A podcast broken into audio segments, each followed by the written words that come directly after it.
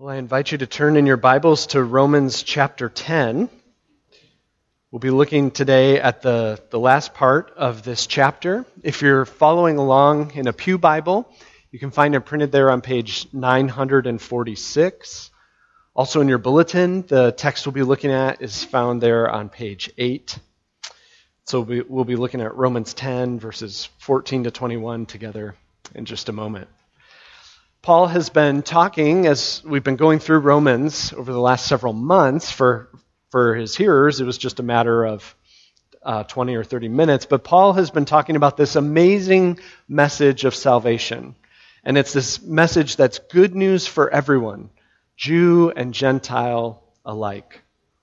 I remember uh, as a kid, I came to hear and believe the message of Jesus at a pretty young age and I'm thankful for that. It's been an amazing blessing in my life. Um, but I remember how amazing it was to come to understand that simply by believing in Jesus, my sins were forgiven and eternal life was mine. Uh, I no longer had to be afraid about my eternal destiny. And I remember thinking, I want others to know this as well.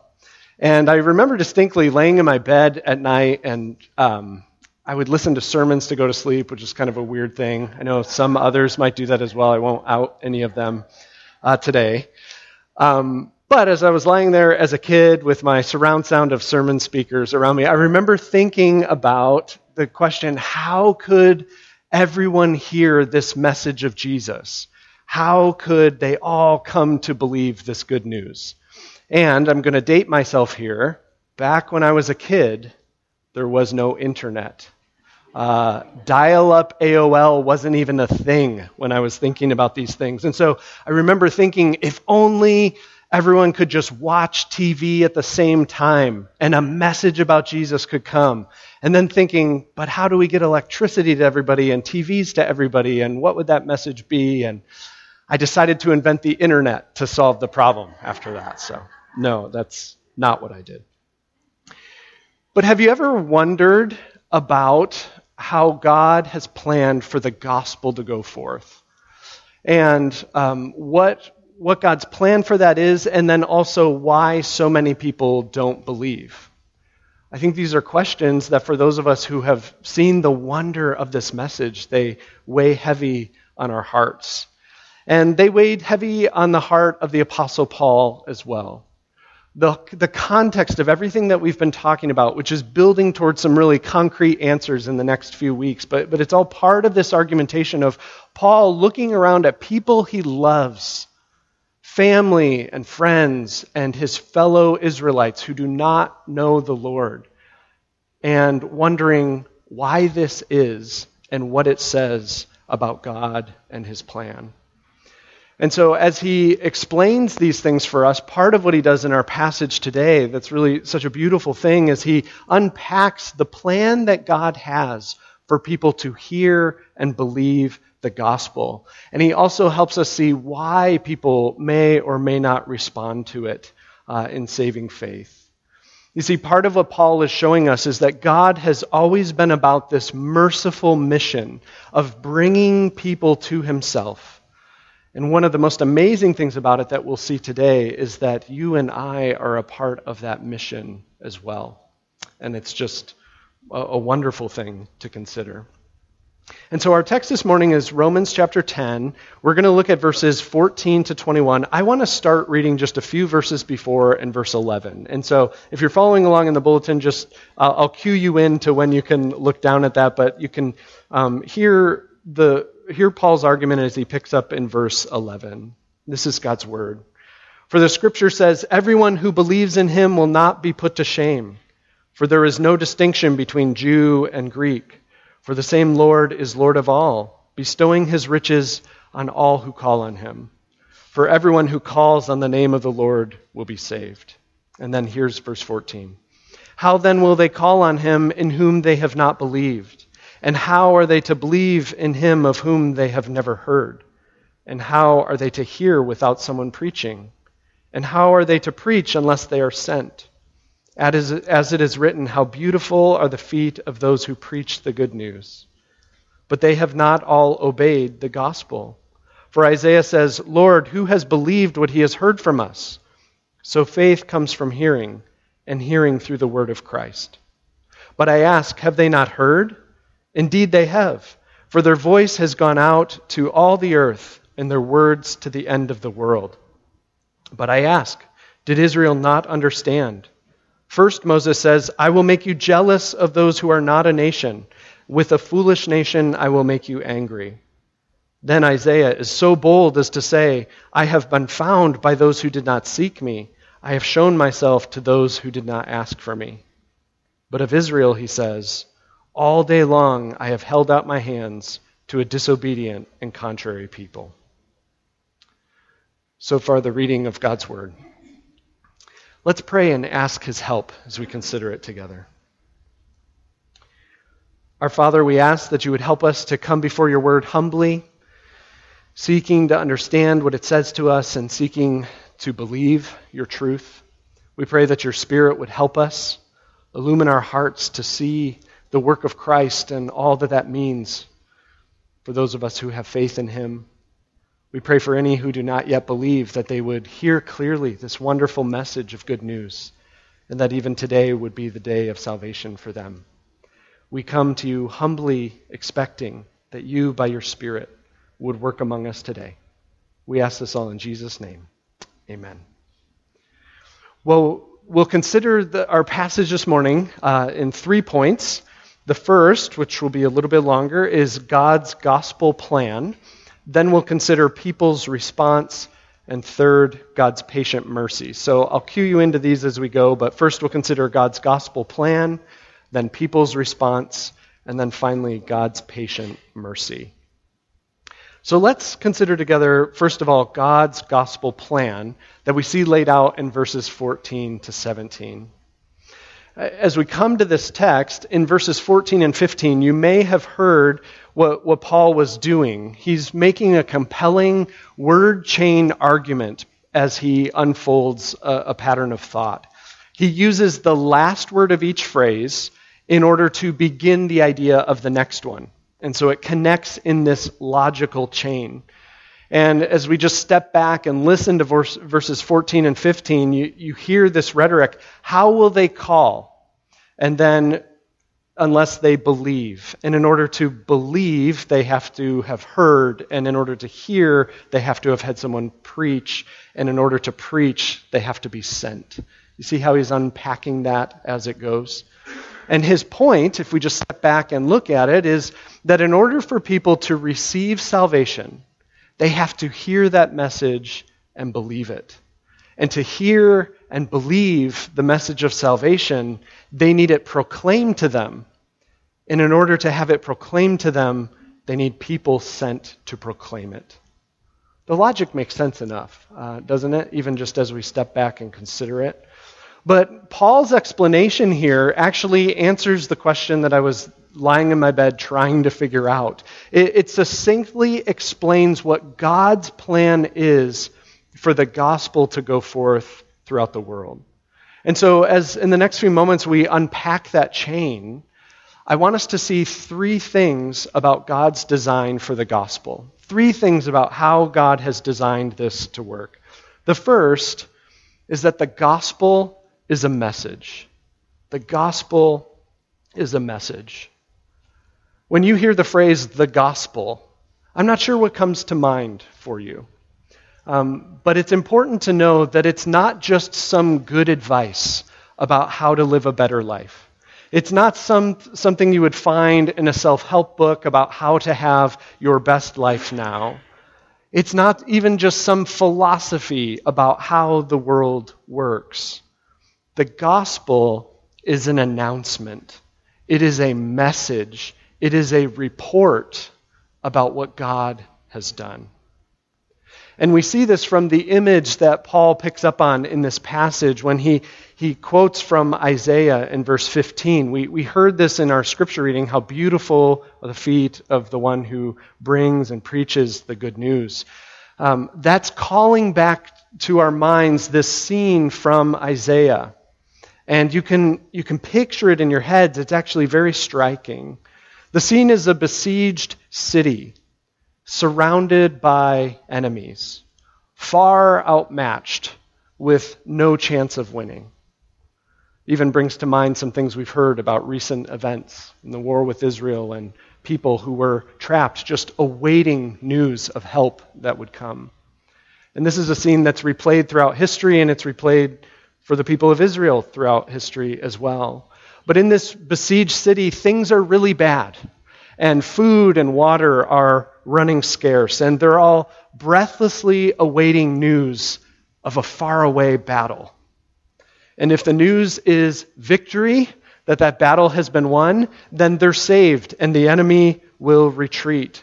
But if the news is of defeat, then all is lost. And so, in that breathless anticipation, suddenly, off in the distance, a messenger is seen running over the hills. And the watchmen lean in. What is the news? And they strain their eyes to see what news is this messenger bringing. And as he gets closer, they realize he's waving a victory palm and he's shouting, We've won! We've won! And you think of what it is for those watchmen, and you think of what it is for the people of the city. How beautiful is the sight of those dirty, scraped up, weary feet that are bringing this message of salvation, of deliverance that has come.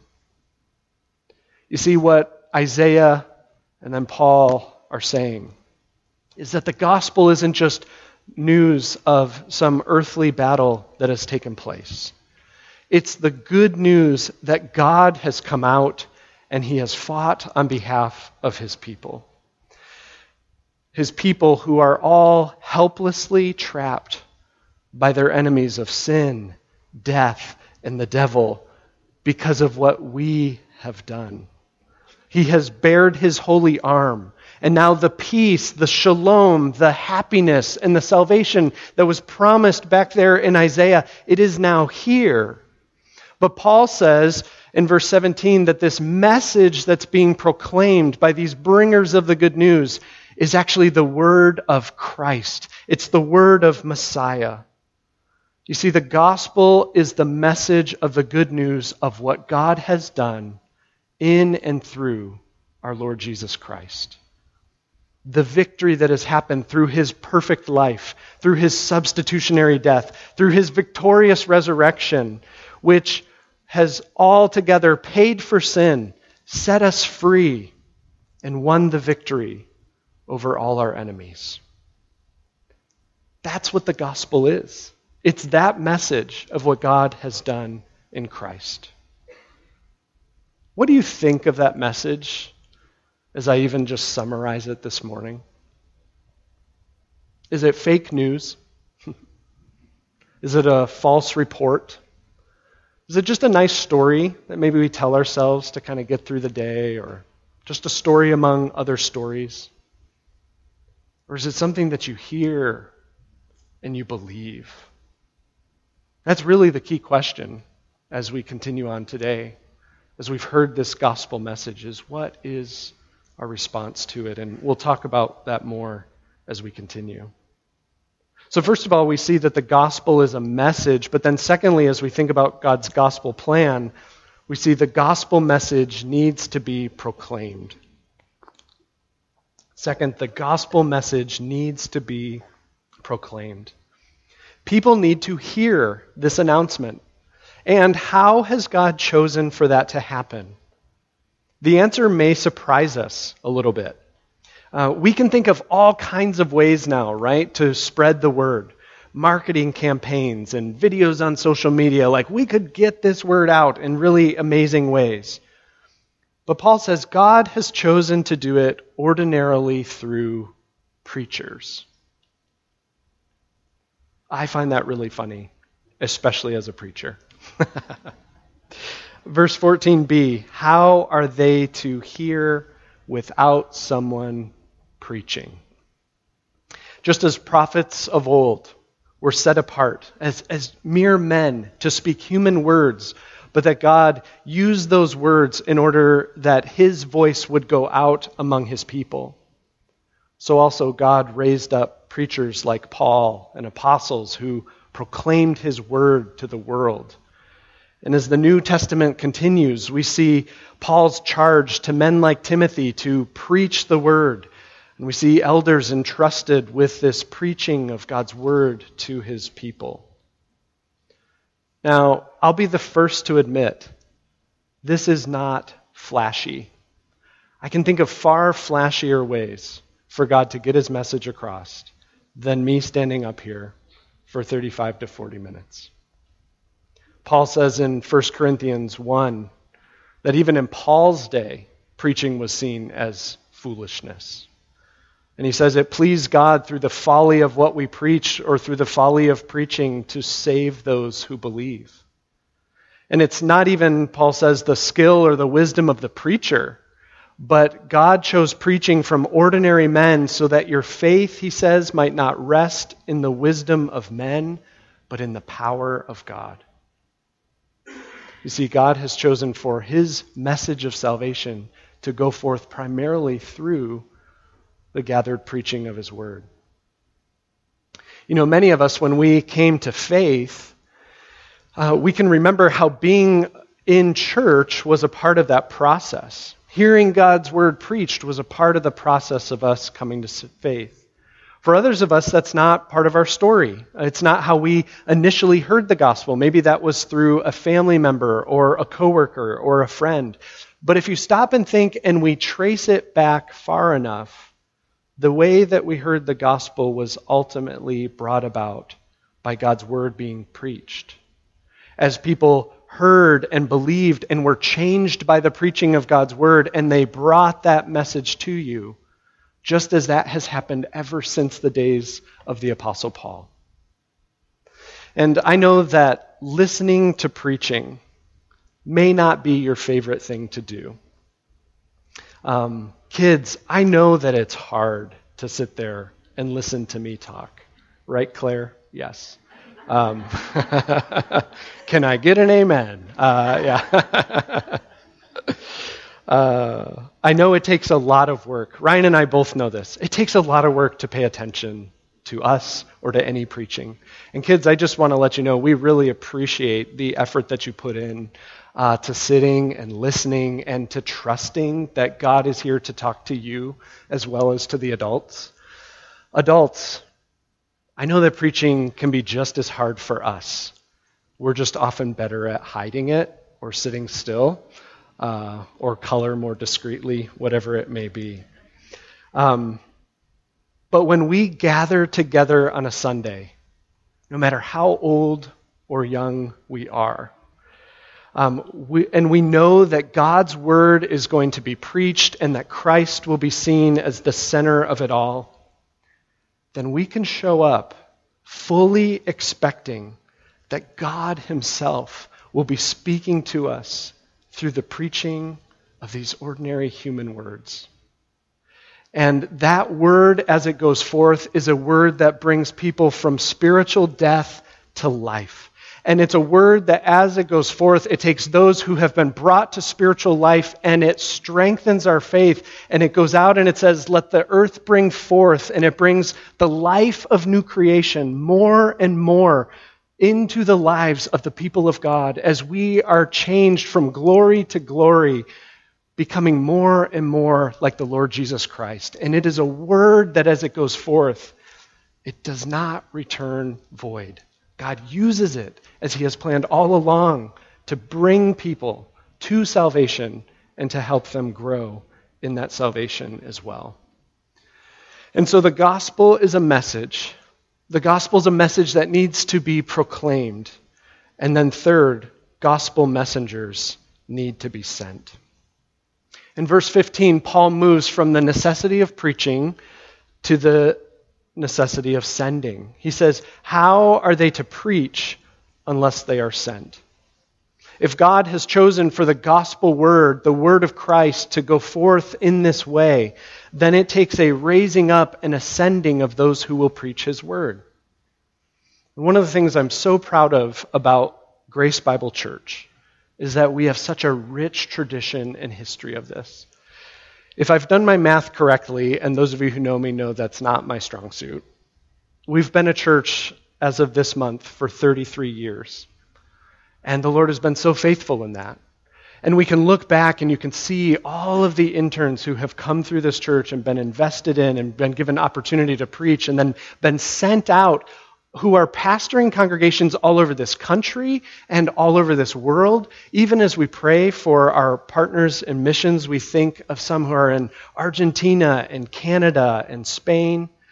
Our missionaries, whom we support um, most robustly, are the Laytons, and they're involved in the heart of this work there in Spain. Matt teaches in a seminary, a conservative theological seminary, whose primary mission is to raise up preachers who can go out to pastor churches in Spanish speaking countries in Europe and even in South America. And the seminary is also training up women in theology so that they can play a key part in strengthening those churches as they go out as well. And even now, that church that the Laytons are a part of in Spain is being pastored now, along with Matt, by one of the graduates from that seminary. And we just see this amazing work of what God is doing, not only here, but what He's used us as this little church of people seeking to be faithful to send people proclaiming His word throughout the world.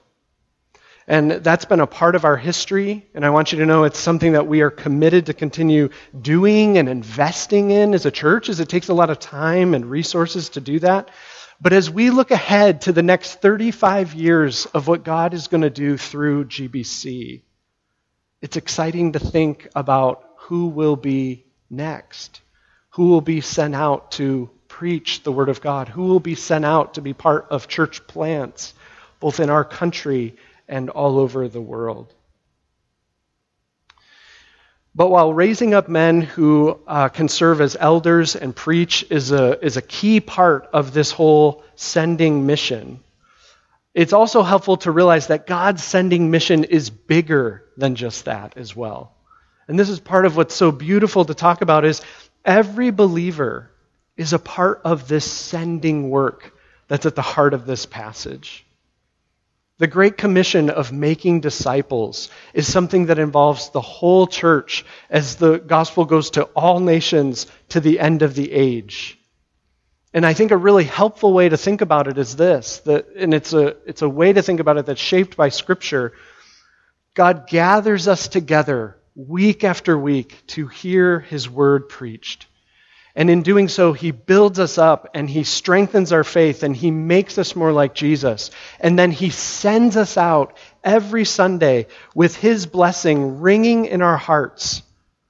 But he sends us out to our families, our neighborhoods, our workplaces, our schools, our communities. You see, every Christian is not called by God to be a preacher but every Christian is empowered by God to live as a gospel witness in the world wherever He sends them. And there are so many ways that we as Christians go about this witnessing work. We promote the gospel. And you know, one of the key ways we promote the gospel? It's by seeking to obey that great commandment. You know what the great commandment is? To love our neighbors as ourselves. One of the key things when we're sent out through those doors that should be resonating in our hearts is how can I love the neighbors God has brought into my life as I love myself? Showing the love of Jesus with my life, speaking the, the word of Jesus as we have opportunity, giving gracious answers to the questions that our neighbors may have about our lives or about our Lord. And the Bible says that one of the key ways we participate in this sending mission is also praying fervently that the Lord of the harvest would continue to send workers into his harvest field. And another way we see all throughout the New Testament that all of us can be involved in some way is by the giving of our time and our money toward this sending work. You know, when you give financially to GBC, you are supporting this great commission work that God is doing. And then there are even special projects beyond that, like helping to fund improvements to the seminary in Spain that, that are right there and pair up with ways we can give above and beyond to what God is doing. And maybe you haven't been blessed with means to be able to do that in a significant way. But as we invest our time and our energy and our resources into thriving as a church here and in our community, it's all part of this sending witness work that God is doing.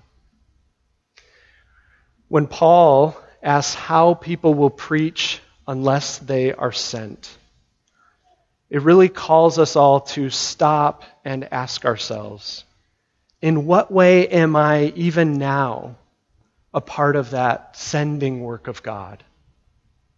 And what ways might God want to use me in this merciful mission of bringing people to the love of Jesus? You see, it's a key part of God's heart and plan for the world. It's this plan of his ongoing mission, and he wants to use us all as a part of it. But how do people respond?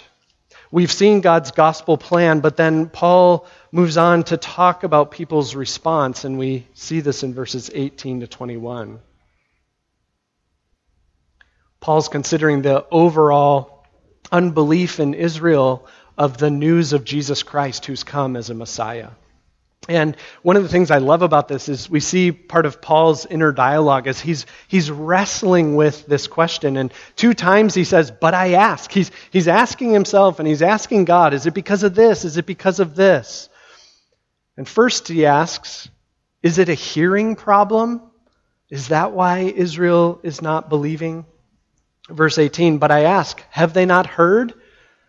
And then he comes to see from Scripture, no, actually, they have heard it. And he cites the Old Testament their voice has gone out to all the earth, and their words to the end of the world.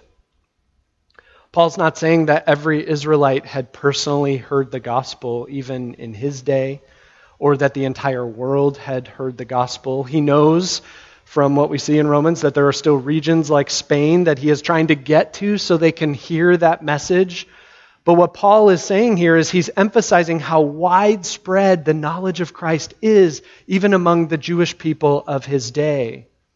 Overall, Paul's saying the inhabited Jewish world had heard the gospel, especially as it's been proclaimed ahead of time in his scriptures and even in the word of the apostles. But his point is, it's not a hearing problem. Then he asks, is it an understanding problem? You know, maybe they've heard it, but they just don't understand how this is all about Jesus, the Messiah. And then he gives two biblical citations from Israel's scriptures to say that's not the problem either.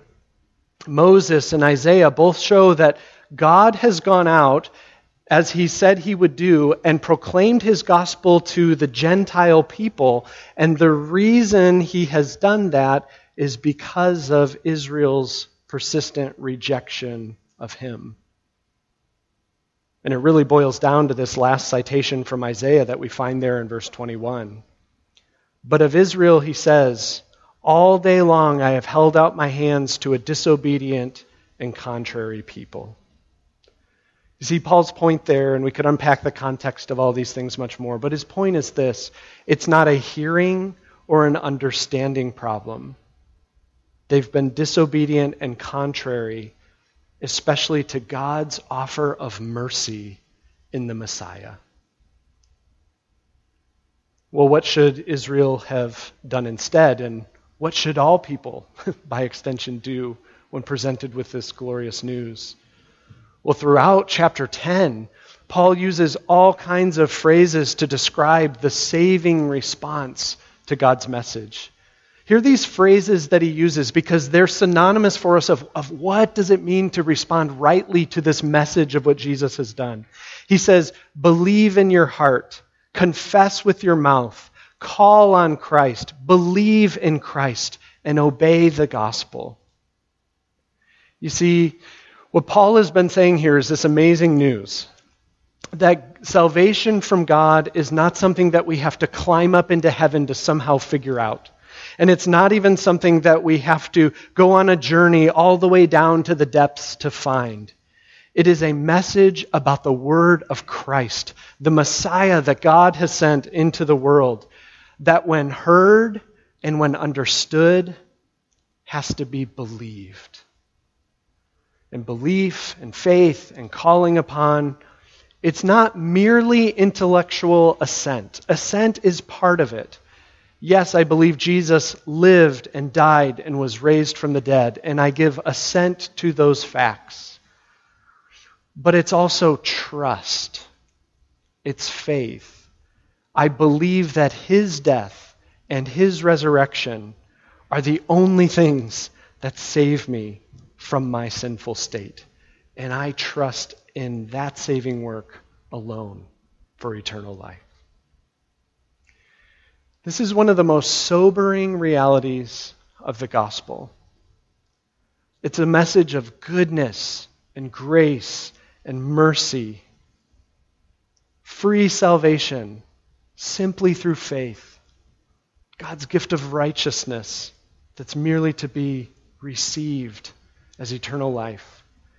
And yet, at the end of the day, it's a message that can be heard, it can be understood, and it can be rejected instead of being believed and trusted. What is your response to God's message today? You know, for some, this may be the first time you're really hearing about these things of what Jesus has done. You know, you may have heard Jesus' name thrown around all, all around you, but today you're hearing what he really came to do in saving sinners from their sin. Or maybe you've heard this gospel many times, but you're still trying to understand it. Whether you're hearing it for the first time or you're seeking to grow in your understanding of it, we would love to help you. There's an urgency to an understanding this and a believing in it that your soul depends upon. And we would love nothing more than to make sure you really understand what the scriptures say about this wonderful news of salvation. And so I invite you to continue pressing on and hearing and knowing and understanding and, and asking. But this passage also gives us a cautionary tale that, that I have to bring up as well. That we need to be honest with ourselves about the pursuit of understanding as well. Because sometimes our questions can really become just an excuse of a deeper heart situation where we actually know what the gospel says. We understand at the end of the day what God is calling us to. And yet, instead of believing and trusting, we're rejecting it and saying, I'll do things my own way. One of the great church fathers, Anselm, said that the Christian life is one of faith seeking understanding. And I think that's so great. We're, we're not going to come to the gospel and be able to, with absolute certainty, have every question we have, we have about God and his ways answered. But we can, through the gospel, come to have faith in what God has done in Jesus Christ and then continue to pursue the wondrous understanding of God's ways for the rest of our lives. And that's what the gospel invites us into. And so we've seen God's plan in the gospel, we've seen people's response, and then we come third to the most amazing thing about this whole section God's patient mercy. God's patient mercy. Paul shows through these citations that he gives in verses 18 to 21 that are from the Song of Moses and from Isaiah. He, he shows that the people that God has chosen in the Old Testament, the Israelites, continually disobeyed and rejected him. That's part of their history, brings them into the exile, promises redemption beyond the exile. And even in Paul's current day, they have by and large rejected God's offer of salvation in the Messiah. It's sad and it's sobering news about unbelief. But what is God's response that he highlights in these verses? Well, God has done exactly what he foretold he would do. He has gone and sent his word to people who were not a people to those who were not part of the nation of Israel, but were a foolish nation, Gentiles. And he, it says, amazingly, he makes himself found by those who are not even seeking him. Is that amazing mercy and grace? That's the story of those of us who are Gentile believers. You and I are the recipients of this grace of God saying, I will be found by those who aren't even seeking after me. It's amazingly merciful. And yet, it says part of the reason that God did this, as Paul is going to explain further when we come into chapter 11, is what he says here to make Israel angry and jealous so that in seeing the Gentiles coming to faith, they will be provoked to reconsider the gospel and turn to Christ in faith. Do you hear this amazing, amazing message of mercy that even in their disobedience and unbelief, God is not done with these people? He's mercifully making them jealous so that they can turn in saving faith to Him. What is your threshold for being done with people. I'd love to stop and like take a poll somehow. I, I, don't even know what the criteria would be. It'd be a fun survey to come up with. What is your threshold for being done with people? I'm consistently amazed and completely humbled by God's threshold. What is his posture toward people whom he has shown so much grace. The covenants, the promises, the relationship, the, the entire Old Testament, who at the end of the day really want nothing to do with him and his Messiah. What is his posture toward them? Verse 21 tells us All day long I have held out my hands to a disobedient and contrary people that word there, held out my hands. It's, it's used for people's posture of outstretched arms in prayer to God. And one of the most poignant verses of it is Psalm 143 6, where David is stretching out his hands to God, saying, My soul is thirsting after you like a parched land. Will you show up and answer me? He's pleading with God to come and to make things right. And God takes those words upon himself and says that his posture, even in the face of rebellion, disobedience, and rejection, is that he is stretching out his arms in a pleading invitation for them to turn back to him. And he says that his arms are open wide to them all day long. There is never a time, he says, when his arms are closed to those who are seeking his ongoing, steadfast, never ending love.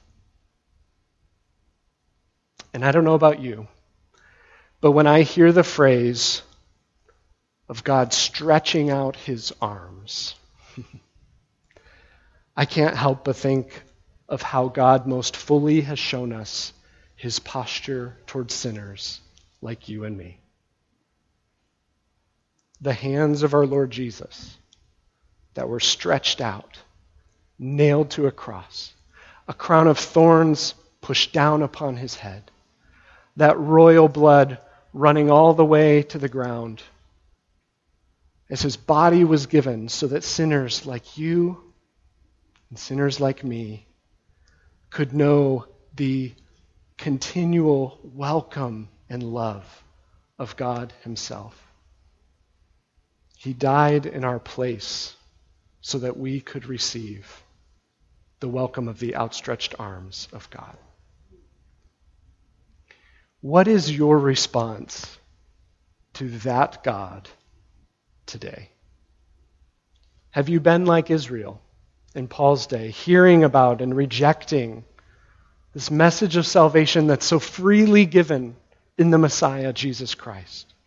Have you been living disobedient to his word and contrary to his will for your life, saying, you know what, that's great, but at the end of the day, I can do this my own way and through my own law keeping?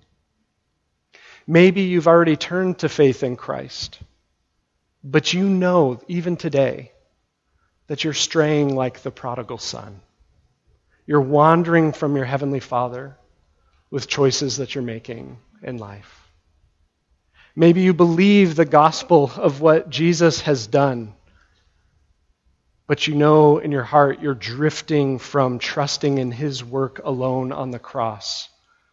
And you, like the older brother, keep turning to your own performance and looking around and despising the ways that God lavishes grace on people who seem like they're doing far less than you. Whatever state you find yourself in today, the wonderful thing is the solution for all of us is the same. Whether it's for the first time or whether it's for the millionth time, turn to the outstretched arms of God.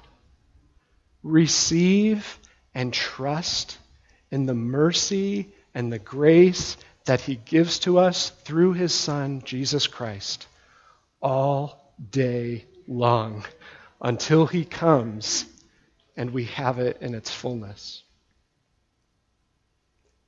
And as we receive that love and grace, you know what He does?